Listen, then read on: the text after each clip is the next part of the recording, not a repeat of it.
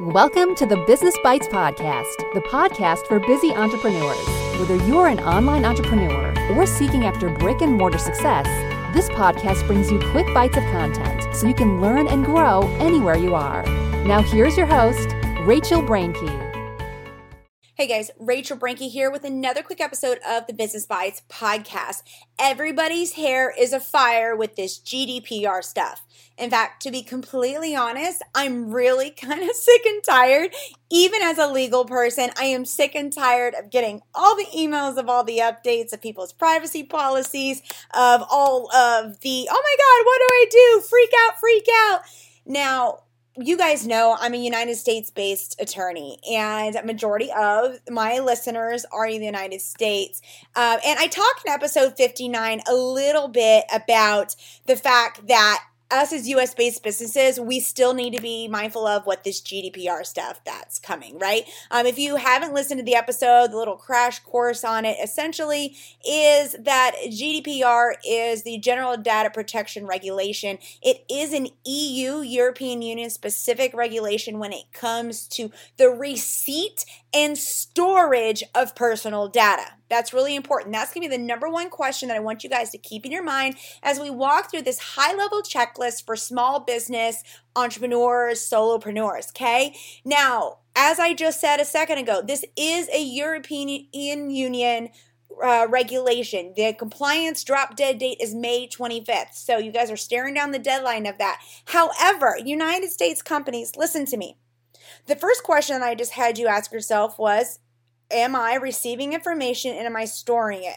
The answer is yes. If you have a website and you have not blocked all European Union sites or accessibility from those um, countries, or maybe you are one of those that's targeting overseas customers or marketing, whatever. Basically, everyone, unless you've taken the steps to block EU companies, needs to be mindful of the GDPR compliance, this General Data Protection Regulation, and being in compliance, which again regulates the receipt of data and the data can be anything. It can be personal information, first name, last name, email. It can be demographic data. It can be their IP. It can be their location. Um, Google Analytics is a big tracker that almost every one of you are probably using. Your contact forms, your opt in forms, everything. So, yes, US based businesses, unless you're going to take the steps to block these other countries, you need to be mindful of being at least in somewhat compliant, if not full compliance of this. Now, I'm a little preaching here today because I'm getting really frustrated for you guys listening to how quote unquote difficult and overwhelming this seems to be. So, my goal with this episode is to break it down relatively easy for you all. I want you to understand that it's really important that you look at what GDPR is requiring and take the steps to comply with it. Now, let's just take GDPR off the table for a second. Let's just take out the fact that it is a EU, European Union specific regulation. Let's take out any of the pushbacks you may be saying, well, it doesn't matter. How are they going to enforce it on me? Okay. The core elements, the core compliance requirements of GDPR do apply to you in these ways. One, they're really good business. Okay. You guys are carrying and tracking and using and targeting with people's personal sensitive data. Okay. It is good business to let people know that you're receiving that information, what you're doing with it, how you're storing it, and how you're using it. It's just good business. In fact, it's if you already had solid website terms and privacy policy terms prior to this, hopefully they were lawyer drafted, you're not going to have a lot of a change. You're already majority of the way there. Okay. If you did not have website terms on your website prior to this, maybe United States business, and you're going, oh, I don't really need it. Go find me a website that doesn't have them. Let me scratch that. Go find a reputable website, large company, small company that does not have these proper terms. These are legal documents that are in place to protect you. The website terms are going to create that legal relationship with your visitors, your potential customers your clients, and it's going to govern that legal relationship of anyone that hits your site. The privacy policy terms are going to regulate much of what the GDPR stuff and the data information that we're talking about. It is just good business. I'm not going to talk much more about terms and privacy policy. Just know that you can head over to episode 59. I have an entire episode that talks about this. That is the number one low hanging fruit thing that United States based businesses can focus on getting implement it. I'm going to give you the next steps that you guys need here in a couple of minutes, but just know you're going to need to have proper terms in place. So go ahead and just snag GDPR compliant ones, especially if you need to update your stuff anyways. Because what? One, best business practice. Two, guess what? Many states are already requiring some of what GDPR requires. Mind blown, right? especially if you're out in California, a couple of the other ones that are very finicky, that require a privacy policy, need to make sure that you're in line. So why not get two birds with one stone? Get GDPR compliant, get state compliant, and have it. Third reason that I think it's really important that we just go ahead and embrace this GDPR compliance and use it besides good business it may already be required i would lay money that united states is going to start moving towards requirements much like this as we move on in this technical age, guys, in the, with the, the advances of technology and data mining, consumers are getting more and more wary about it. They want to know what information is being received, how it's being received, how it's being used, right? Be transparent with your audience. You know, be good business, tell that. Get in compliance with GDPR, get in compliance with your state, but also be proactive and go ahead and get it, all these birds killed with one stone in order for you to be able to move forward confidently because I will guarantee that many of what is in the GDPR and a lot of the existing state requirements is going to end up branching across America. So we need to make sure that we are not only being reactive, we're not sticking our head in the sand on this GDPR stuff because you think it doesn't apply to you. We need to move forward. So, what have we learned thus far? Okay. GDPR is EU based. If unless you're going to block your site, you probably need to get compliant. I've also explained to you that the lowest hanging fruit, the most simplest thing that you can do is have proper GDPR compliant terms bundle. Why? Good business. Get you in compliance. Many states are requiring it and states are probably going to move towards it and you're going to build the consumer and visitor confidence by being transparent when people know what you're doing with all their data. So, now that I said that, I'm going to give you guys the nice little high level checklist that many of you solopreneurs or small business entrepreneurs need to be mindful of. One of the problems with this whole GDPR craze is that you're seeing these large impacts and these large blog articles coming out from these huge companies. If you are not a company that is managing mass amounts of data, that's not processing mass amounts of orders, that's not even necessarily running your own data storage. You're not your own host. You're not your own server. You're not, uh, you're merely using third party apps. This whole hype is not that big of a deal. And I'm going to give you guys the easy steps here in a second to be able to fix and get easy compliance and make sure that your everything is all protected. Okay. Now, so stick with me here. Say it with me. I'm going to get in compliance for all the reasons that Rachel said. I'm going to get into compliance because I am a professional and this is what I should do for my visitors. So, here are the quick steps that you need to be mindful of. First one, very simply, very interesting that I didn't think that this still needed to be said, but you need to double check to make sure that your site has an SSL certificate. If you don't know what that is, contact your host and, and see what they can do to get that for you. Second, I've already discussed the low hanging fruit that's super easy website terms and privacy policy updates. I'm not going to dig into that any further in this episode. Go back one episode to episode 59 because I talk about exactly what needs to be included, the information, how to apply it, and how to implement it in your business. I'm going to give you a little spoiler here. I, obviously, as an attorney that provides contract template forms, provide these website terms and privacy policy GDPR compliance available on rachelbrenke.com. I'm not the only one. Your local lawyer could probably do this for you. There's other sites as well. Please just get a lawyer drafted document in place and get it implemented. Episode 59, go check it out. All right, so here's where I think it gets a little more finicky where people are freaking out. They're like, okay, well, how do I get compl- in compliance? Is it what I'm doing with the data or is it when I'm taking the data? It's both, okay? So let's first look at our website. Let's check out, because this is where all these EU companies or these EU customers or consumers are potentially going to come through us through the websites that we have, right? Um, and I'm talking about your standalone website. So let's look at our server. Let's look at our hosts. Are they in compliance? We're going to run through all third party companies that we're using in order to ensure they're all in compliance. We're also going to run through, if you're on WordPress, all of our plugins and make sure all creators that are receiving data are in compliance.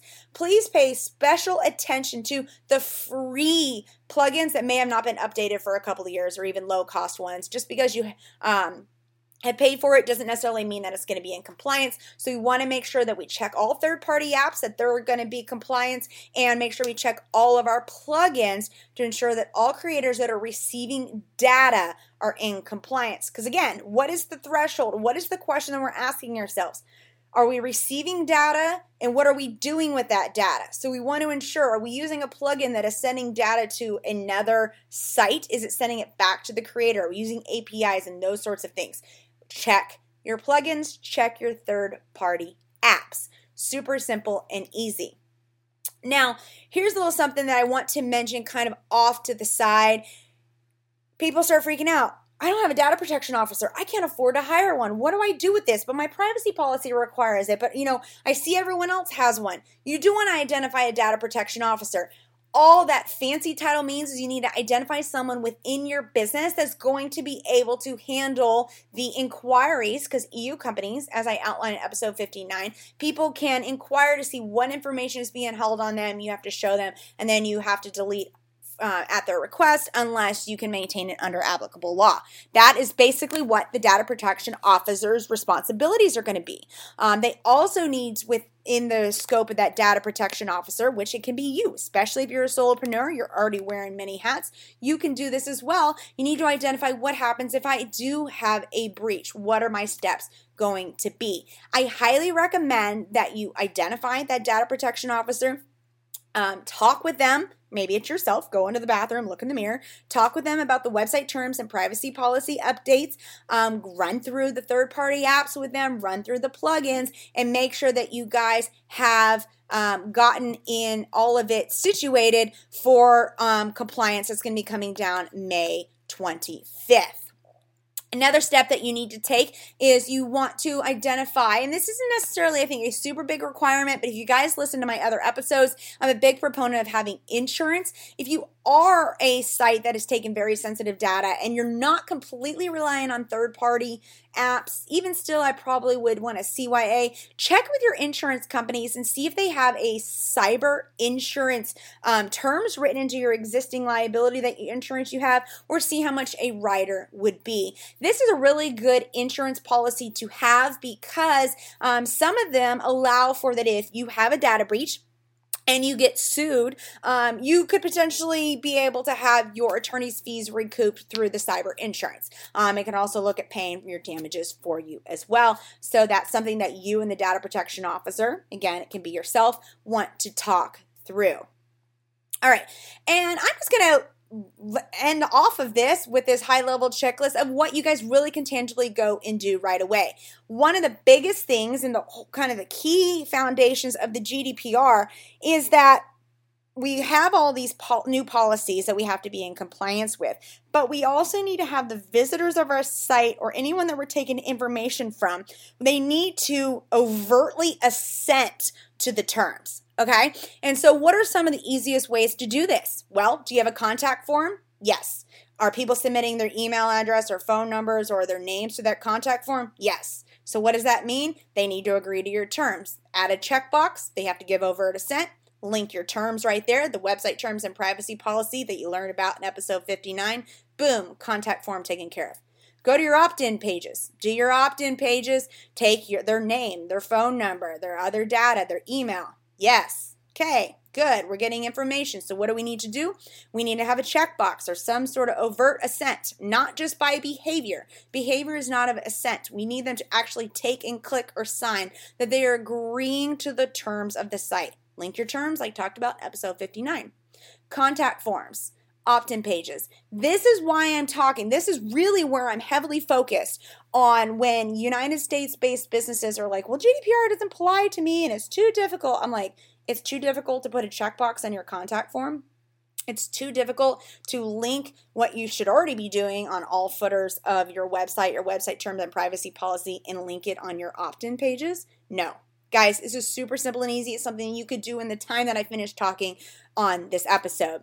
So, check boxes to get the overt assent by anybody that's visiting your site and who's submitting into um, their private information, sensitive information into your uh, your website Keep in mind though, your checkboxes cannot be defaulted as checked. They have to take the actual act of either checking it or signing. Okay? My recommendation if you already have an existing list, okay, and you and this is what's funny is i've had so many united states businesses say to me oh well i don't have any people in the eu and i say really? Please go check. They ended up going they pull in it they're like man i didn't realize from my google analytics i didn't realize how many eu visitors i had. Or on my email list i didn't realize how many of these were eu based um, ips right and so you want to identify how many people on your existing list are from EU countries. And then, you know, it, would probably be good practice if you're updating your website terms and privacy policy anyways to send out a, um, a blast like everyone else and their brother is doing um, and have everyone opt into that. Now, again, the United States based uh, consumers or the people that are on your list, unless they're, you're in a specific state that requires it, none of those people necessarily have to take that step to overtly assent to the terms, right? But your EU based people do. So whether you want to segment out this existing list that you already have, um, or you want to just send it to everybody, but make sure that you check that segmented group of EU people, because once you've given them an opportunity to assent um, under GDPR without their permission, you should be storing, not just using, storing their data anymore. Okay, because we got to look at it from this timeline. May 25th is the drop dead date. Say we're sitting right there on that line. We have to not only have the checkboxes on contact form, opt in pages, and have our website terms, privacy policy, data protection officer, and all that in line starting May 25th going forward. But we have to identify all the customers or the people that have contacted us May 24th and previously. So, kind of just brainstorm some ways that you want to be able to get into compliance with the EU countries, um, consumers or customers previously. Again, you don't necessarily have to send out your updated website terms privacy policy to your whole list, which includes United States based people, unless you're in a specific state that already requires you to do that. It is kind of a good business practice to have everyone do it. You could use this as a time to scrub your list, get re engagement, uh, start warming back up maybe some cold leads. It's really, this would be an ample opportunity to do it. I know it's super difficult because everybody else and their brother is sending out these, oh, look at my new privacy policy. And everyone's just kind of closing them. They're not really opening them right. Uh, so it is a little tricky dance, but it's something we need to be mindful of. Now, real quickly, just a little high level checklist on that. And I'm not done because I've got a little bit more after I recap this checklist. So, guys, do not turn off the podcast yet.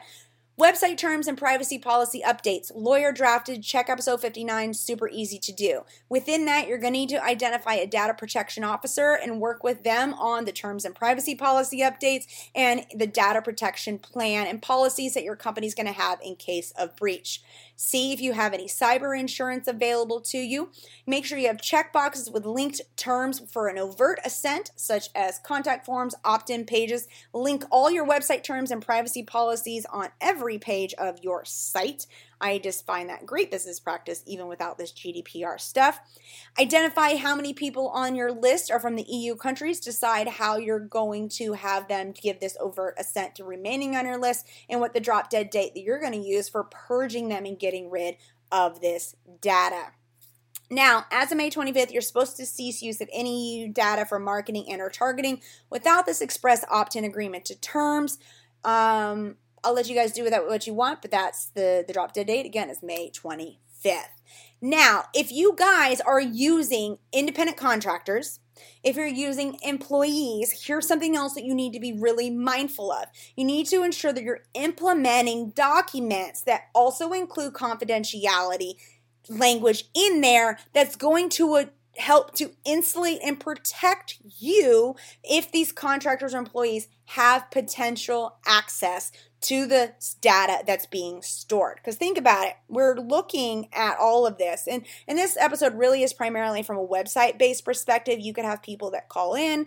Um, you could have um, it depends on where you are what and who you're marketing to but you could have people mail in stuff you know it's all what is the threshold we talked about? It's the receipt and storage of personal information of this sensitive data that we're collecting. Okay. Um, and if your employees or contractors have any access to the site, if they have any way that they're seeing spreadsheets or um, they are handling this personal information, they not only need to be well versed in the data protection plan that you've created with the data protection officer, but you also need to make sure that you have in their documents with them that there's confidentiality that exists. You need to have confidentiality language. And honestly, guys, you should have already had your um, your employees and your independent contractors already signing the proper documents but just double check and make sure. And you might want to address in there the policies and procedures and um, just another line of defense to make sure that you are taking all steps to safeguard this personal data because you, as the owner, as the CEO, as the entrepreneur, are the person that's going to end up having an issue and you're going to be the one that ends up um, in trouble. And you just want to have a little recourse and little safety. So make sure you have the proper documents in place that have confidentiality language and policies in there as well. Now, I hope I didn't overwhelm you guys too much. This is a little longer episode than normal. Just keep in mind website terms and privacy policy updates, cyber insurance, data protection officer, checklist of your plugins and third party apps. Make sure they're all in compliance. Check boxes for overt send on contact form, opt in form, opt in pages. As of May 25th, cease use of any EU data for marketing and targeting as well as storage. If you guys have any questions at all, please feel free to jump over to the Facebook Business Bites um, group. It's simply the Business Bites. Um, I'm more than happy to try to answer questions, get you some more resources on it.